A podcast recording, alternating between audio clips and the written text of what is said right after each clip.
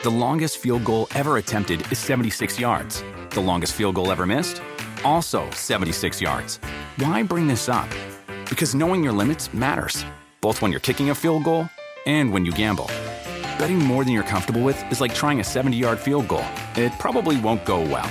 So set a limit when you gamble and stick to it. Want more helpful tips like this? Go to keepitfunohio.com for games, quizzes, and lots of ways to keep your gambling from getting out of hand.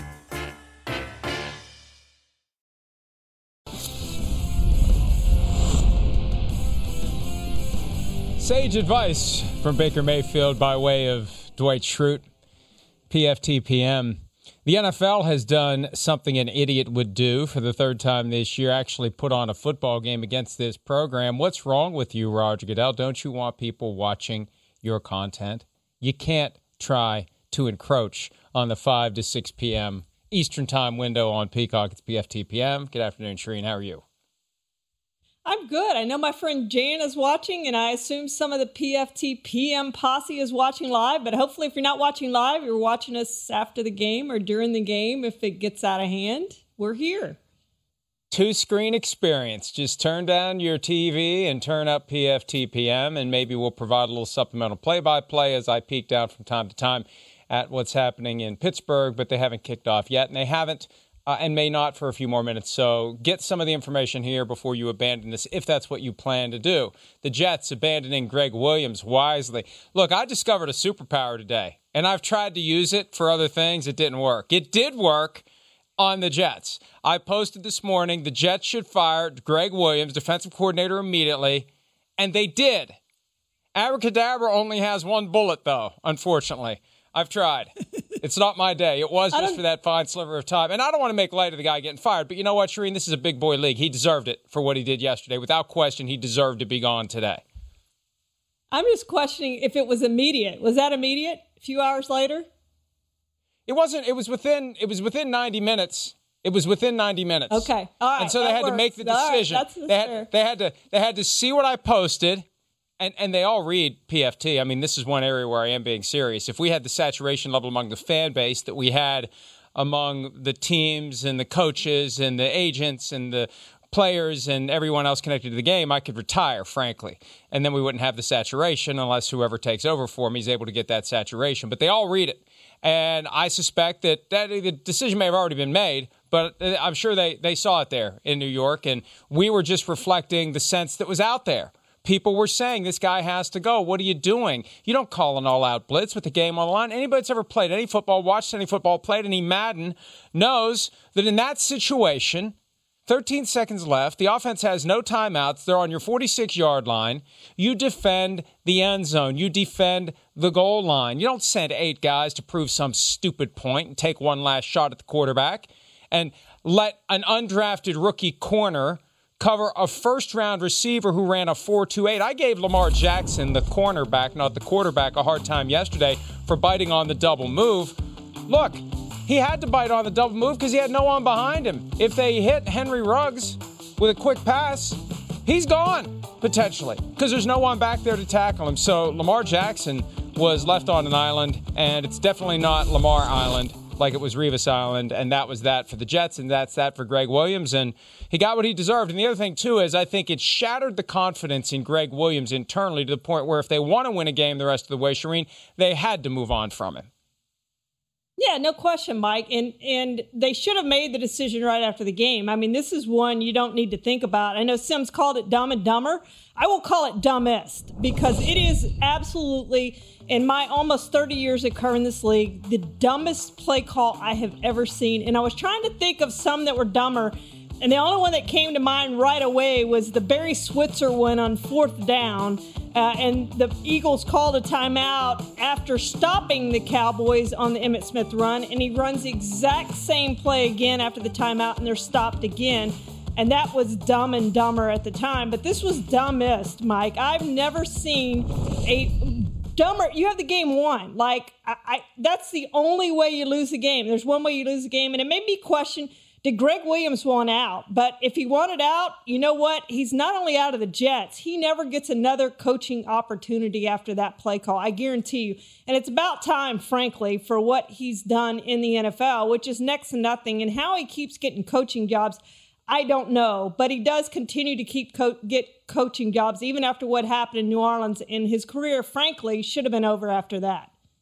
I never thought he'd be back after that, primarily and fundamentally because he committed what I thought was the unforgivable sin of dropping the dime on one of his players. He submitted a written affidavit saying that Jonathan Vilma did indeed offer $10,000 to anyone that knocked Brett Favre out of the 2009 NFC Championship game. Once word of that emerged, I thought they would never accept him in a locker room again. And then I thought this guy must be one of the great defensive – tacticians of all time to keep getting hired and hired and hired and hired. Well, he's not, and he's gone, and it's done, and it's over. And maybe it was deliberate to sabotage Adam Gase. Maybe he did want out. Maybe he wanted to go out in blaze of glory. Uh, blaze of glory. Maybe it was just his ego taking over. Whatever it was, Charean. The most close comparison I came up with is this is a defensive version of the Miracle in the Meadowlands with Joe Pisarcik yeah. and Larry Csonka with the fumbled handoff, and mm-hmm. Herm Edwards scoops it up and scores. N- not that you know that revolutionized offense in that situation and introduced the victory formation, which everyone uses now, taking a knee instead of handing off as you're trying to bleed the clock, and you know that the other side can't stop the clock, and you can just get out of there with two or three kneel downs. Everybody already knew you cover and defend the end zone. So it's not like this is going to revolutionize anything. This is like the miracle in the Meadowlands happening now. This is the equivalent of the attempted handoff instead of victory formation. That's what this is. No question, Mike. And that that's probably the best example of, of a dumb play call that ended up costing a team a game. And we all remember that one. But you're right, this isn't going to change anything. Play teams know how to defend when there are seconds left in a game and the other team has no timeouts and they're at midfield and they're in need of a touchdown. I mean, it's simple. It's it's it's not that hard to do unless you get beat on a hail mary, something like the Bills got beat on. Uh, with DeAndre Hopkins making just a great play, but at least they had it defended. They got beat on that, but they had it defended. You know how to defend the Raiders in this situation, and you failed to do it. But Mike, also Adam Gase, I think, is getting off too easy on this. You know, I think he bears some responsibility. He is the head coach. He can't overrule the defensive coordinator, the play caller, if it's him or whoever it is. He can he can overrule that. He ultimately is in charge of this team. And he said he wishes now that he had called timeout or overruled in that situation. He didn't but he does bear blame for, for letting that play play out as it did. This is one of the problems of a coach who is an expert in one side of the ball delegating half Absolutely. of the game, at least as it relates to the play from scrimmage, not special teams, but half of the game gets completely and totally not not delegated but abdicated to another coach. We see Mike Zimmer do it in Minnesota with his offensive guy. We see offensive coaches do it with their defensive coordinator. When you have structured this as you're basically the head coach of the defense, the the pieces aren't there. The foundation isn't there to intervene when something stupid like this is about to happen. It's trying to stretch one of those brand new big rubber bands that has never been stretched before. You've never done it. It's not what you do. So in that moment, all of a sudden, you're like, wait, holy crap, the guy that I've given the keys to the car to is about to drive the car off the cliff. What do I do? well, what what yeah. can you do? If you've never stopped him before from driving it into a tree or driving it off the road or driving it anywhere, it's an awkward spot. You haven't created a system where you've got that ability to say, time out, what the hell are you thinking? And, uh, you know, I think in that moment, and you're in the crucible and everything's happening fast, and you figure, what the hell? Let's go see. Let's see what happens. Uh, maybe we'll get lucky here. I just think it's a lot in real time, in the moment, to harness. And, and, it, and it's a product of creating a situation where you delegate and abdicate so much responsibility of the team to one person. And if we've learned one thing about Gregg Williams over the years, he's the last person you want to abdicate responsibility for half of your team to. So that's why it blew up in Adam Gase's face. Let's hear from Adam Gase earlier today talking about the decision to politely ask Gregg Williams to get the hell out of here. Did you agree with his decision last night on, on the, the blitz call at the end of the game and how much factored into that call factored into your decision?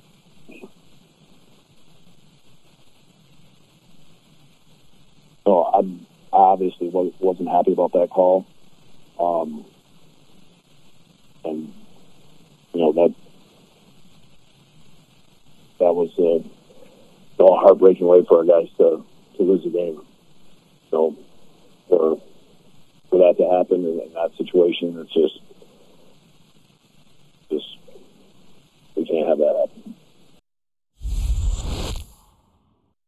That was such a long pause. Bill Belichick said, "Man, that's a long pause from Adam Gase." But look, it's it's all it's all crumbling. And if he wants to escape the fate that befell Rod Marinelli in 2008, Hue Jackson in 2017, you got to get Williams out of there. You've got to. Because Williams' name doesn't go on the 0 16 trophy. Gase's name does. And here's the best example of that, Charean. I had to go back and refresh my memory on whether or not Gregg Williams was the defensive coordinator of the 2017 Browns. I thought, there's no way. There's no way. I'd remember that, right? No, you think winless head coach, winless head coach, not coordinators, not anybody but head coach. And Gregg Williams, and, and I think at some level, the argument for keeping him is you're staying here with me. You're going down. I'm going down with the ship and you're going down with the ship too. You're not getting out of it this easy, Gregg. You're going to have two 0 and 16s. They may not remember one, they're going to remember two. And I think they remember Gregg Williams now.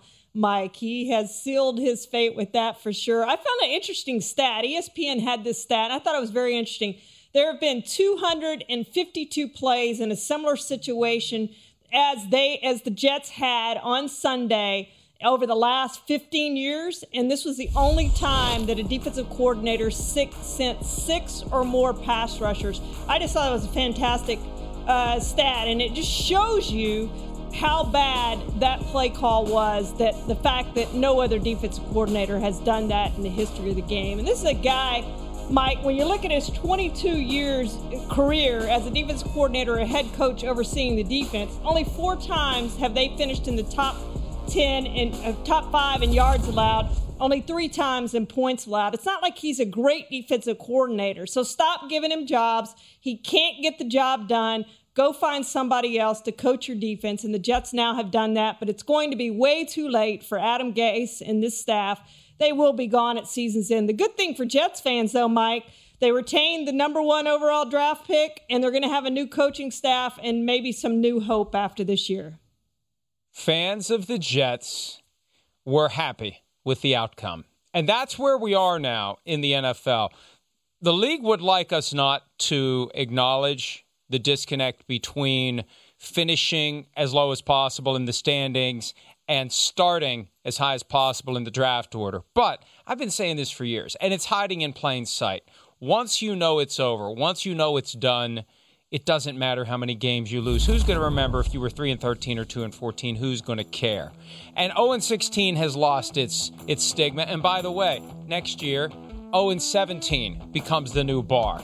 So maybe somebody will go 0 and 17 at some point. 0 and 16 won't matter this year for the Jets. But I I I, uh, I, I get it, I understand it, and I support it. The Jets haven't had a franchise quarterback since Joe Namath. They've had flashes here and there. They had that one decent year with Brett Favre. Chad Pennington from time to time was okay. They thought it was going to be Sam Darnold. They're willing to throw him overboard, at least the fans are, because they want the guy that's going to be the guy week in and week out, year in and year out, and they don't have it. So I get it. Um, and and I I know we got to move on I was very intrigued by Boomer Esiason's whatever that was today speculation, clickbait, rumor mongering, whatever. He works with Bill Cowher every Sunday. And he threw out there this idea that Bill Cowher is talking like he hasn't talked in 14 years about coaching and that Bill Cowher loves Joe Douglas, the GM of the Jets. Remember, 12 years ago, the presence of Mike Tannenbaum as GM was the impediment to Bill Cowher taking the Jets job because Bill Cowher always has his group of guys he wants to bring, and he didn't want Tannenbaum. Woody Johnson says, I'm keeping Tannenbaum. It fell apart. If Cowher likes Joe Douglas, not an issue. And, and so this is one year short of the Dick Vermeil hiatus, if it would happen. Vermeil was out 15 years. The idea of Cowher coming back after he's completely exited the list, he never comes up as a candidate. That that's stunning to me if something comes of it, and I think it's it's worth paying attention to because it came from somebody who works with Bill Cowher every week during football season, Charean. Yeah, no question, Mike. I think you have to listen to that, and it and it does have some credence to it because of who it came from. You know, it, it reminds me though uh, of the Joe Gibbs simply because Bill Cowher's in the Hall of Fame. Joe Gibbs was in the Hall of Fame when he came back. There was a 12 years 12 year absence, and he couldn't duplicate what he did the first time around. He stayed in it four years. He did get the team to the playoffs for two years, but it wasn't quite the success that he was used to. I just think it's really hard when you've been out that long to get back in the game and try to catch up on on the game that sort of has passed you by and I don't care that you've stayed on the TV side of it the game itself and being in there and game planning and all that and the analytics are involved that part of it is just so different than what it was back when Bill Cowher coached and, and left and after the 2006 season won the Super Bowl of course in the 2005 season. But it's just been a long long time and so I, I, I, don't like this if this is what they do, but you know what? It's their team. They can choose to make those decisions. They'll get a franchise quarterback who they hope is better than Mark Sanchez, better than Sam Darnold, and better than all the other quarterbacks that they've been through and tried to find since Joe Namath. Two wrinkles to all of this, and then I know we have to move on. And I, I'm sorry, but I'm very fascinated by this. First of all, the the belief that I've had all along when Cowher left after the 2006 season, remember, he resigned. He didn't retire. He resigned as coach of the Steelers. I think he knew the Steelers were never going to pay him market value. He was getting several million less per year than Mike Holmgren, who at the time was the Seahawks coach, whom Cowher had beaten in the Super Bowl a year earlier. I think Cowher's plan initially was take a few years off, come back and work for Washington or someone else that was going to pay him top of the market money because the Steelers never will. Now he decided he, he he liked TV and he settled into that life and he's got every right to do that. But I agree with you. After 14 years, it's going to be hard to start the engine again. It's not like he's going into facilities every week like Jon Gruden did. That part's not going to be easy. And one last wrinkle to this: I remember when his name would come up back in 08, whenever else it would bubble up. There are people in the Steelers organization that will say, "Hey, if he comes back, we get compensation."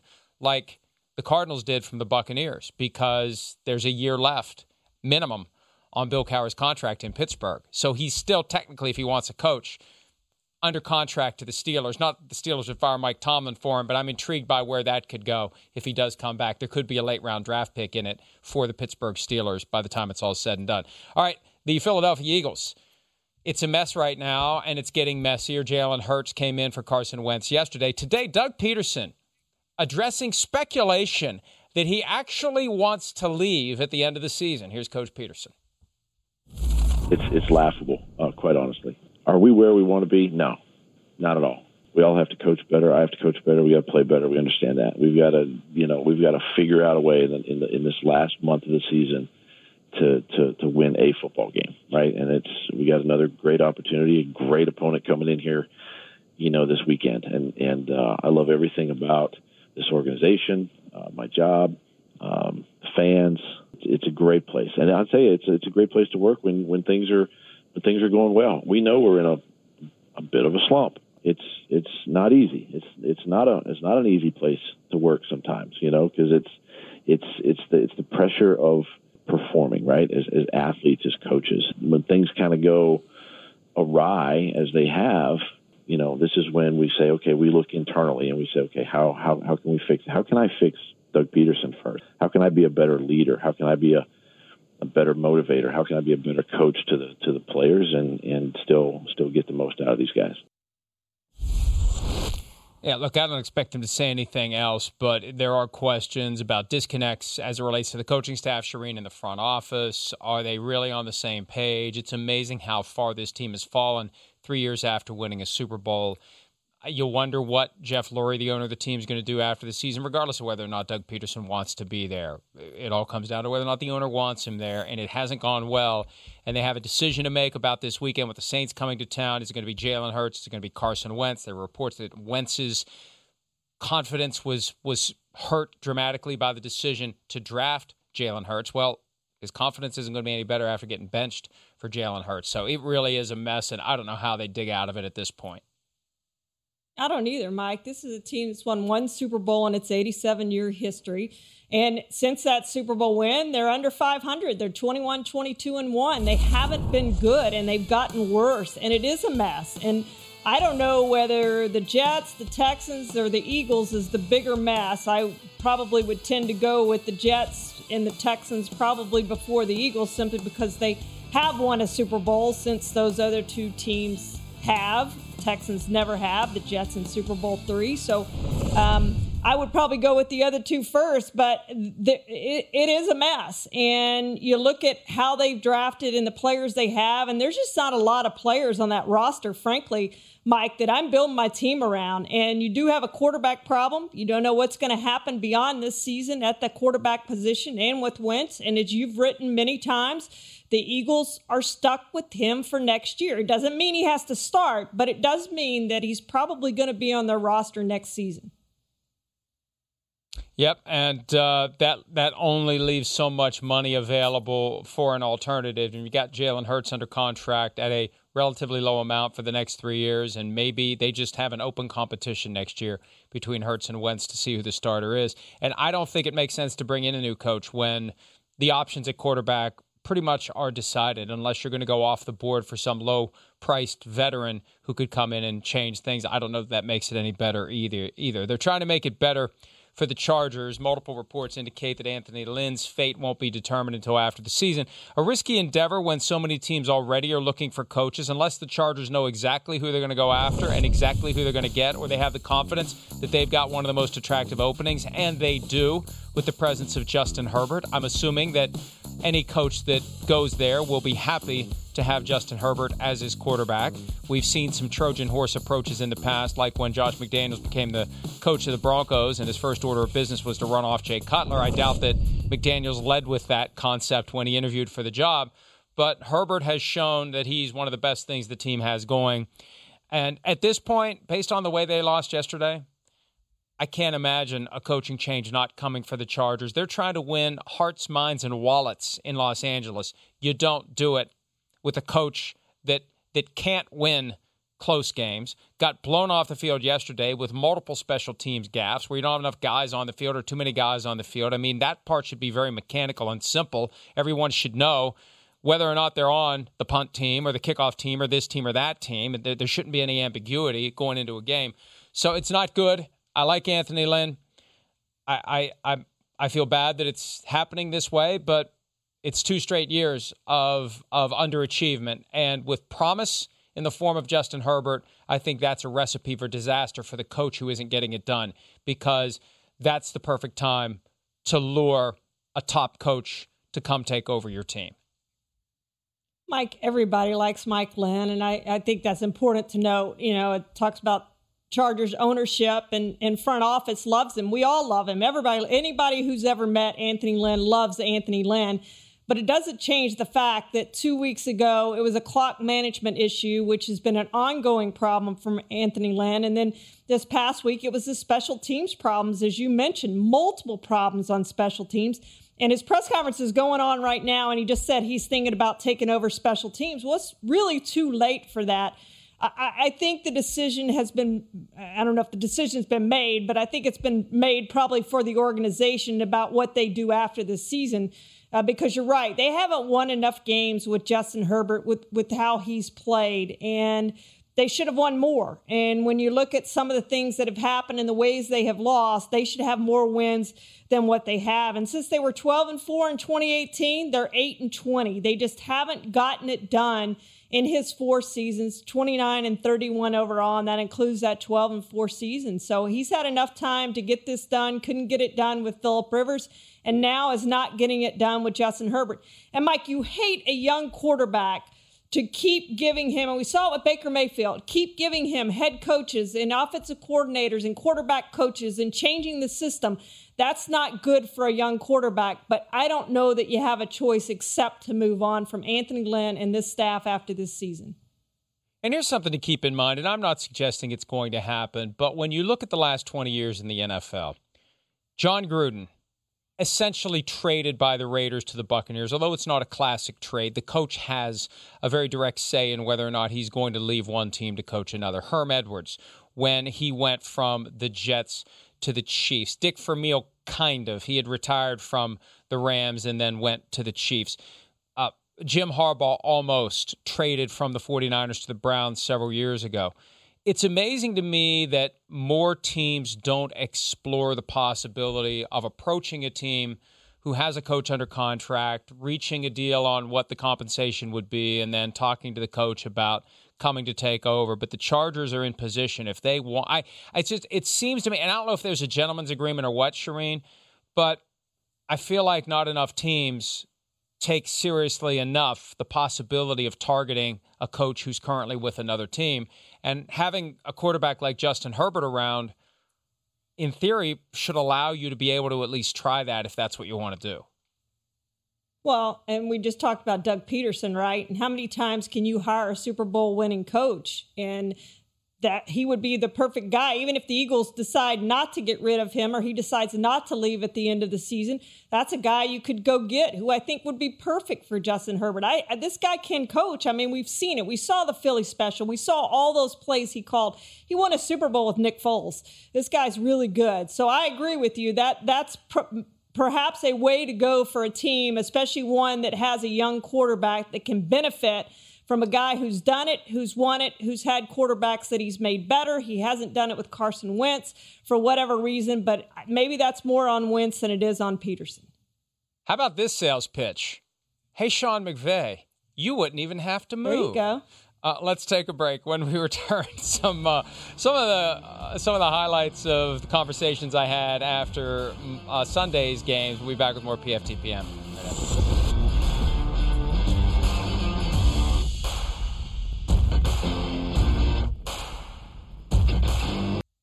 The longest field goal ever attempted is 76 yards. The longest field goal ever missed? Also 76 yards. Why bring this up? Because knowing your limits matters, both when you're kicking a field goal and when you gamble. Betting more than you're comfortable with is like trying a 70 yard field goal. It probably won't go well. So set a limit when you gamble and stick to it. Want more helpful tips like this? Go to keepitfunohio.com for games, quizzes, and lots of ways to keep your gambling from getting out of hand.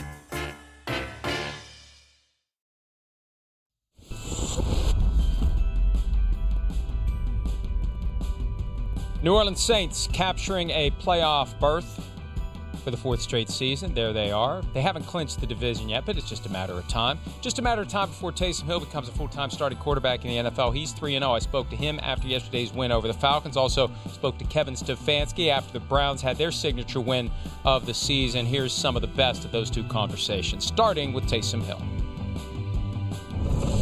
So, after a, a fairly eventful two weeks, Falcons for your first start, Falcons again. What was the biggest difference this time? Um, well, I, I don't know that there was, you know, uh, personnel. Everything was the same. I would say for me, like I had a lot of uh, emotions going into the first start against these guys. Um, not not necessarily nerves, but man, I, I I was feeling so much gratitude for having the opportunity. You know, as we talked last time we played these guys, I took a lot of time to, to reflect on kind of my journey and what got me here, um, and then to have the opportunity. And I would say now, like now, it's just you're going out, you're playing ball, and you're doing everything you can to keep keep winning football games. So, um, you know, that mindset was was entirely different. Did you notice them defend you differently? Did they try to take away the run and that opened up the pass? Well, you know, I, I, they did. They did defend us differently. Um, we got a lot more shells than, than what we were expecting. I would say early in the football game, a lot of two man on third down, um, which which we weren't anticipating.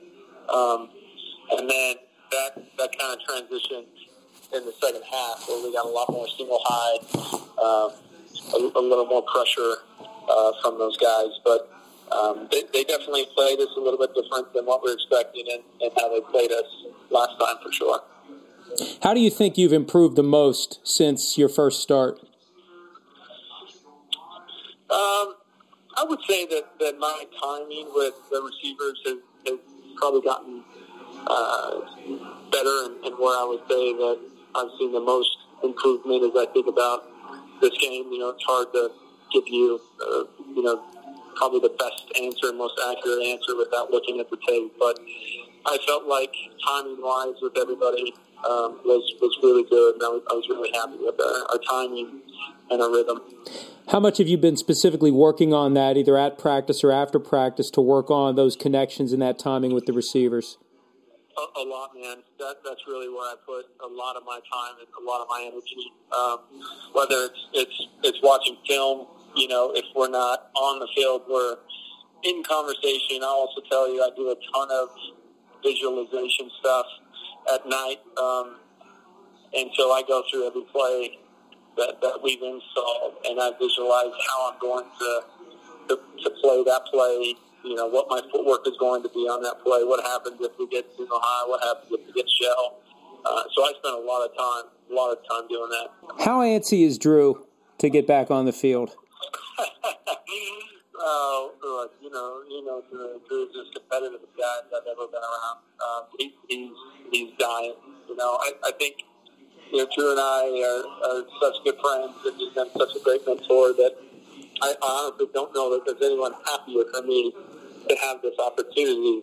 Um, but with that being said, I know I know he is just dying to get back out there. I know Sean Payton's got some of that Bill Parcells in him, where he'll he'll try different things to motivate you. What's what's his reaction been to how you've performed the past few weeks? Uh, you know, honestly, I haven't had a I haven't had a conversation like that um, about it. Uh, and you know, Sean, Sean, as you mentioned, he does a lot of things. We we all have a Bill Parcells quote in our locker room, talking about complacency. And um, you know, a couple weeks ago, we all ended up with a big uh, basket of cheese in our lockers. I don't know if you've heard his cheese story, but he, he's all about just don't don't eat the cheese, don't don't get into the hype, just keep your head down, keep keep working, keep stacking wins.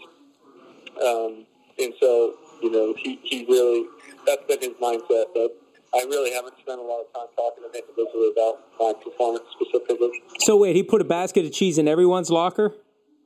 Everyone's locker, yeah. What kind of cheese was it? Everything you can imagine. you know how it's gone this year. You guys win all the games you're supposed to win, and then a good team comes along, and there's a, there's a ceiling there. What happened today to bust through that ceiling? Yeah, I just see growth from our, our team. I see guys getting better. I see us as coaches understanding our guys, uh, putting them in position to succeed. So you know what it is. It's December football. So you got to be playing your best, but you also got to keep improving. I think there, there's things that our guys. Uh, I think our guys understand that. I think they're working really, really hard during the week to make sure that we continue to get get better, get stronger, uh, get smarter as we go. Everything about this is new for you as a head coach. How have you changed the most, or what have you learned the most since week one? I think I knew it back then, but but it's it's so true even now. You have to lean on the people around you, and that's where I feel so confident because I have I have people around me uh, that I believe in, and I'm talking the staff, uh, Andrew Berry, Paul DePodesta. I think really some people that, that we share this vision together, and, and it gives me confidence to be able to do my job because I know I have a lot of help uh, around me. How much has the offense changed without Odell Beckham? That seems like that seems like it was forever ago that, that he exited for the season. Yeah, uh, you know, Odell's a incredible player, so we miss him. Uh, that, that's definitely the truth. Um, I, I don't know if the offense has changed wholesale without him in there, uh, but but he was able to make play, acrobatic plays on the ball that not many people in this game can make. So, uh, but having said that, I think specifically that wide receiver room, you have a bunch of guys that that are working their butts off. Uh, and when their number gets called, they make a play, and, and I think that's a testament to them as players uh, working hard, and I think a testament to Chad O'Shea, who does a, a, great job as their coach. Last one for you. Last week, Jarvis told me that the guys talk about playoffs all the time. Definitely talk about it all the time. Is that something you want them to do? Does it make you nervous that they're doing it? Uh, g- give me your thoughts on the fact that, that, that the guys are spending so much time talking about getting to the postseason. Yeah, I mean, if they're talking about it, they're not talking about it around me. I mean, I don't hear that. I can promise you, uh, our opponent each week gets my full attention.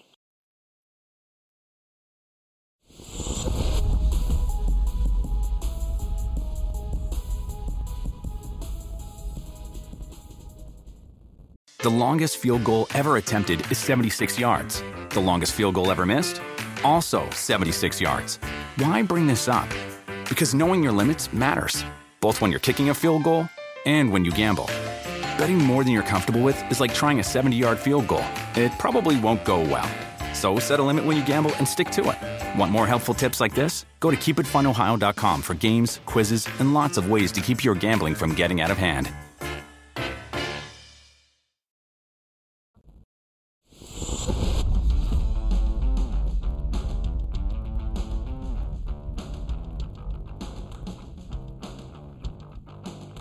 Oh, the Chicago Bears started off five and one and have lost six in a row now, five and seven, and the ship is sinking quickly. It's time for a little PFTPM, MPM, QB, second guessing some of the decisions made by coaches on the Sunday that was, and the play calling of the Chicago Bears offense.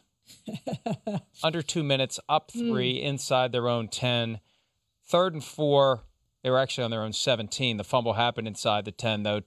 Mitchell Trubisky goes back. He has no awareness, gets hit. Ball comes out. Detroit recovers. Detroit scores. Detroit wins. They were down 10. They erased that deficit, just like Chicago erased a double digit deficit against Detroit earlier this year at Ford Field. Here's Matt Nagy yesterday when he was asked about the decision to throw the ball while trying to get out of there with a victory you know, third and four, and we have to, you know, we're backed up, or we don't really have the field position, so um, we have to get a first down. We have to make them use their timeouts, and uh, you know, we, we ran a play that's good versus all coverages. You know, it, it's if they show man, great. It has answers versus zero, and then if they play zone, we got answers there as well. So we felt good with with that. Um, and it's just a play, at least what I saw from the Jumbotron afterwards, is kid made a good play around the edge and was able to swipe his arm out and make a play. I'd have to go back and see, you know, as far as the pushing up in the pocket and, and, and, and, you know, other guys within the route and where that was. But we, we had to stay aggressive there and, and get first downs to make them use their timeouts and try to end the end with the football and win the game. Is there anything you say on the headset before that play goes off? No, no. I think uh, the biggest thing is just let he. It, that's a that play for us is a uh, you know it's day one training camp and it's something that that all those guys know inside out. Yeah, look, it's just a bad situation in Chicago, regardless of who the quarterback is, Nick Foles or Mitch Trubisky. It is crumbling. Two years ago, Matt Nagy was the coach of the year. A lot of coach of the years in recent years end up not being the coaches for much longer after that. It just shows you how quickly things can fall apart and they've fallen apart for the Bears. I don't know how they get out of this vortex of suck at this point, but that's where they are. And you just wonder if and when big changes are going to be made there, and if it's going to be the GM, if it's going to be the head coach, if it's going to be the team president, who it's going to be. But you know, Bears fans have been through a lot over the years. They haven't had a true franchise quarterback since Sid Luckman, and this just isn't sustainable in Chicago, Charean. Yeah, it's horrible, Mike. I, am curious, who do you blame more for for that play? Do you blame the play caller or do you blame Mitchell Trubisky more? I mean, they're both at fault. We we agree on that, but but who do you blame more for that play? Well, I think the play caller, because as the play caller, you have to know the limitations of your players. Number one, you don't have the offensive line to buy the guy the time that he needs. Number two, you don't have the quarterback who has the awareness to get rid of the football quickly before he gets hit and the ball comes out. So you've got to have a different strategy as the play caller. You have to have the awareness of what your team can and can't do especially since it's been so long since a win. You've got to take the easiest path to killing the clock and getting out of there. And even if it means punting, that's better than getting cute. You don't have Patrick Mahomes. You don't have the Kansas City Chiefs offense where you could maybe drop back and deliver the dagger with a first down throw and then take a knee, take a knee, and go home. You've got to play within the limitations of what you have. So I put it on the play caller. Yeah, you know, and he does have four fumbles and the last five games, and he cringed at when he was asked the question, "Are you have, do you have a fumble problem?" And he said he doesn't, but it's obvious he does. It obvi- it's obvious he holds onto the ball too long sometimes, and and that to me is a case where you can't trust your quarterback. And even if you run the ball and force Detroit to call its last time out and punt, I think you're better off than than doing what they chose to do, obviously. And it's easy to sit here and second guess when it doesn't work. But I don't know, even if that's a day one training camp play and you've run it a million times, I'm still not trusting Mitchell Trubisky to run that play. And you mentioned he doesn't have Patrick Mahomes, but we all know they could have had Patrick Mahomes. Matt Nagy did have Patrick Mahomes for a year.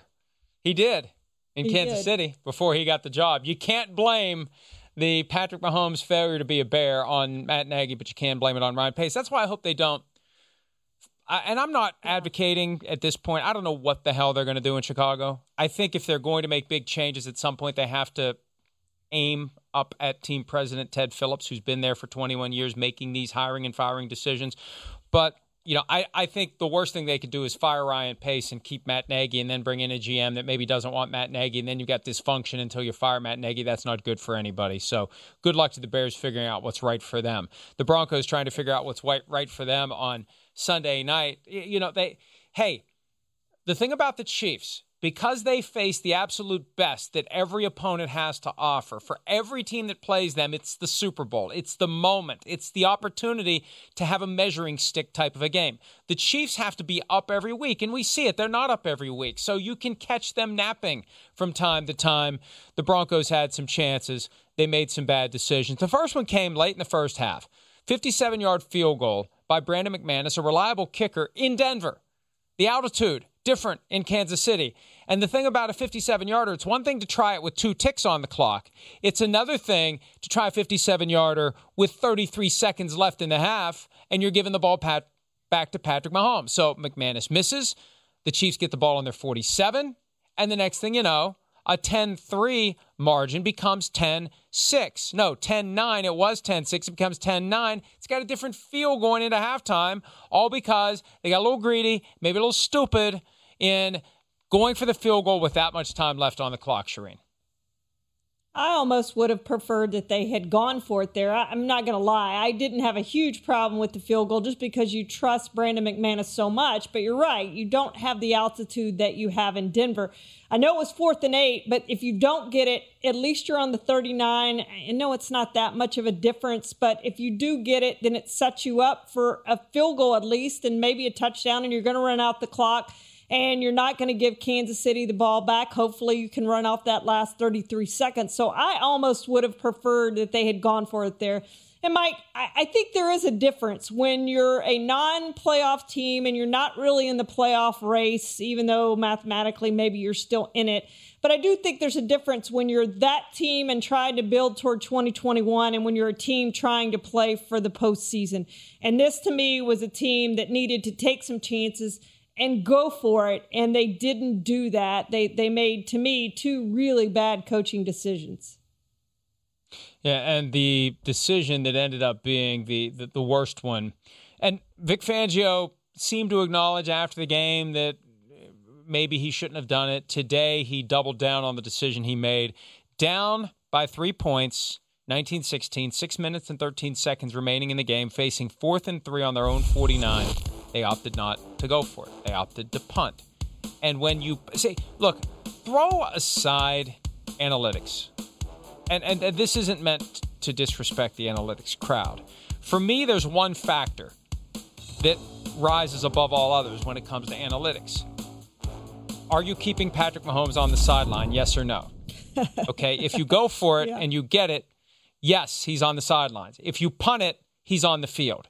And we've all seen that Patrick Mahomes is a different guy when the game's on the line, when it's time to, to go do it. You know, we all have that moment. There are different times in our lives, whether it's at work or if there's a personal issue, eh, we, we accept now's the time to go take care of business. And I think the Chiefs are that team more than any other in the NFL that I can remember in years, where they'll just kind of coast, they'll just kind of coast, and it's like, okay, it's time to take care of business. You gotta you gotta understand that as a football coach. So uh, you, you, well, well, we got to make a stop. Well, yeah, you got to make a stop, but it's the Chiefs. It'd be different if it was the Chargers or if it was the Jets or if it was some other team. And I know these analytics formulas, Charean, are getting more complex and they take those things into account, but Yeah. I, I have no faith in any analytics formula that dictates that you should give the ball back to Patrick Mahomes in a spot where he's likely to, along with his teammates, know it's time to go to work. Yeah, Mike, two things on this. One, I'm wondering how much Vic Fangio being a defensive minded coach played into this. I would think that a more offensive minded coach would have wanted the ball in the hands of his offense rather than it, uh, putting it on his defense to stop Patrick Mahomes. And so I do wonder if, if Vic Fangio, being a defensive minded coach, that played into his thinking. Uh, But the second thing is, I think it would have done a lot for Drew Lock, even if they don't make it. If you go to Drew Lock, whether you call timeout or whatever, but you say, look, we're going to trust you to pick up this this first down. We're going to put the ball in your hands. We're putting it on you to win this game.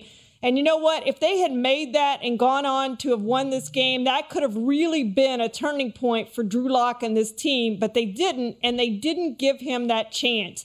And now you have to wonder does Drew Lock second guess himself, saying, well, they don't trust me enough in that situation to put the ball in my hands. So you had an opportunity there to do something for Drew Lock, and I think you failed Drew Lock by not giving him a chance. Again, you're a four win team. Go for it. Do what you have to do to try to win the game and give your team some momentum going into 2021. Yeah, you need your young quarterback to develop some confidence. That's an opportunity, if it works, for him to get a lift and maybe become the quarterback he was drafted to be. All right, we're going to take a break. When we return, we got some mailbag questions. And uh, we'll give you a little update on the Washington Pittsburgh game because apparently it's not nationally televised. I didn't realize that. We'll be right back.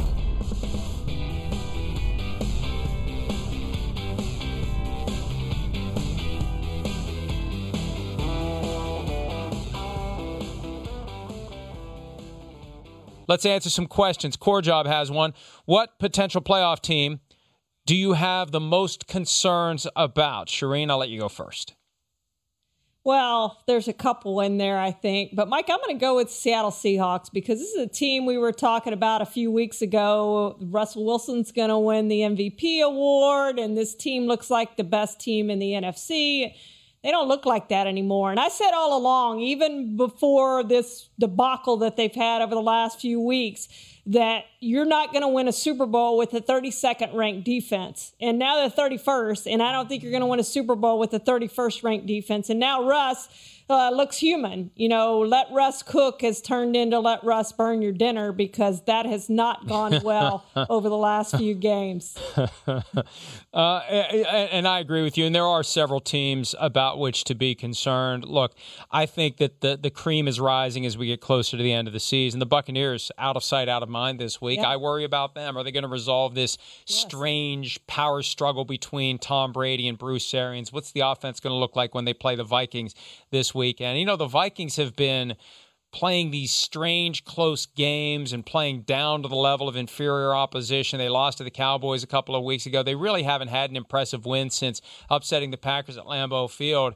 If the Buccaneers don't have their act together, they could find themselves in trouble. We already are very concerned about the Cardinals who have fallen out currently of the seven spots in the NFC. There are a lot of imperfect teams. And look, December is when you either step up or you step off. And the teams that have momentum now are the teams that are most likely to win when we get to January. And I say this all the time around Thanksgiving every year. There's a team that's, you know, around five and five or six and six, and they figure it out and they carry that into January. They become very dangerous. Constrictor 14. What's more likely? The Lions make the playoffs or the Steelers go 16 and 0? The Steelers, by the way, have just scored their first points of the game, a touchdown. What's more likely to you, Charean? Well, I don't know that either is very likely. When you look at the Lions' schedule, I don't see a, a lot of wins left on there, even with the Darrell Bevell bump that they got yesterday, and probably will get maybe another time or two uh, this season. But I. I don't think the Steelers are going undefeated either. I guess I'm going to go with the Lions to make the playoffs because they, they are right there. What are they? One game out at this point. So I'm going to go with the Lions, although I don't give them a great chance to do that. But I do think the Steelers are going to lose a game. I mean, they've got a tough game. What is it next week with the uh, with the Bills, and then they have versus Indy, who I think is going to be very tough, and then at Cleveland. So those are three really hard games, and I think they lose one of those games. Yeah, I agree with you uh, that it's not likely the Steelers go undefeated, but I still think it's more likely they go undefeated than the Lions make to the playoffs. I just don't see it happening.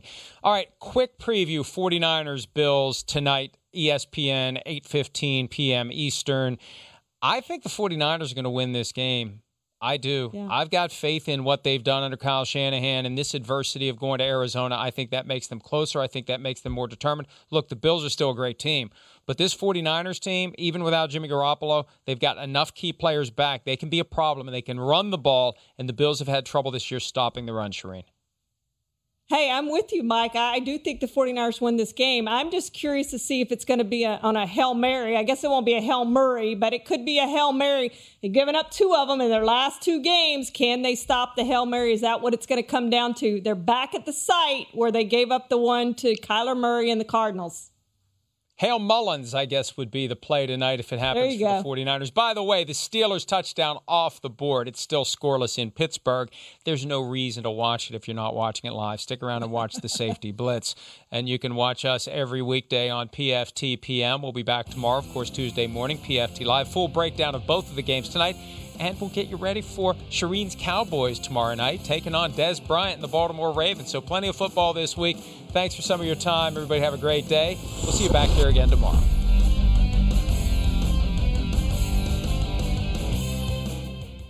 The longest field goal ever attempted is 76 yards. The longest field goal ever missed?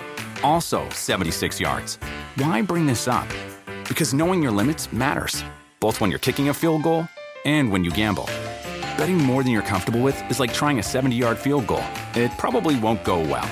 So set a limit when you gamble and stick to it. Want more helpful tips like this? Go to keepitfunohio.com for games, quizzes, and lots of ways to keep your gambling from getting out of hand.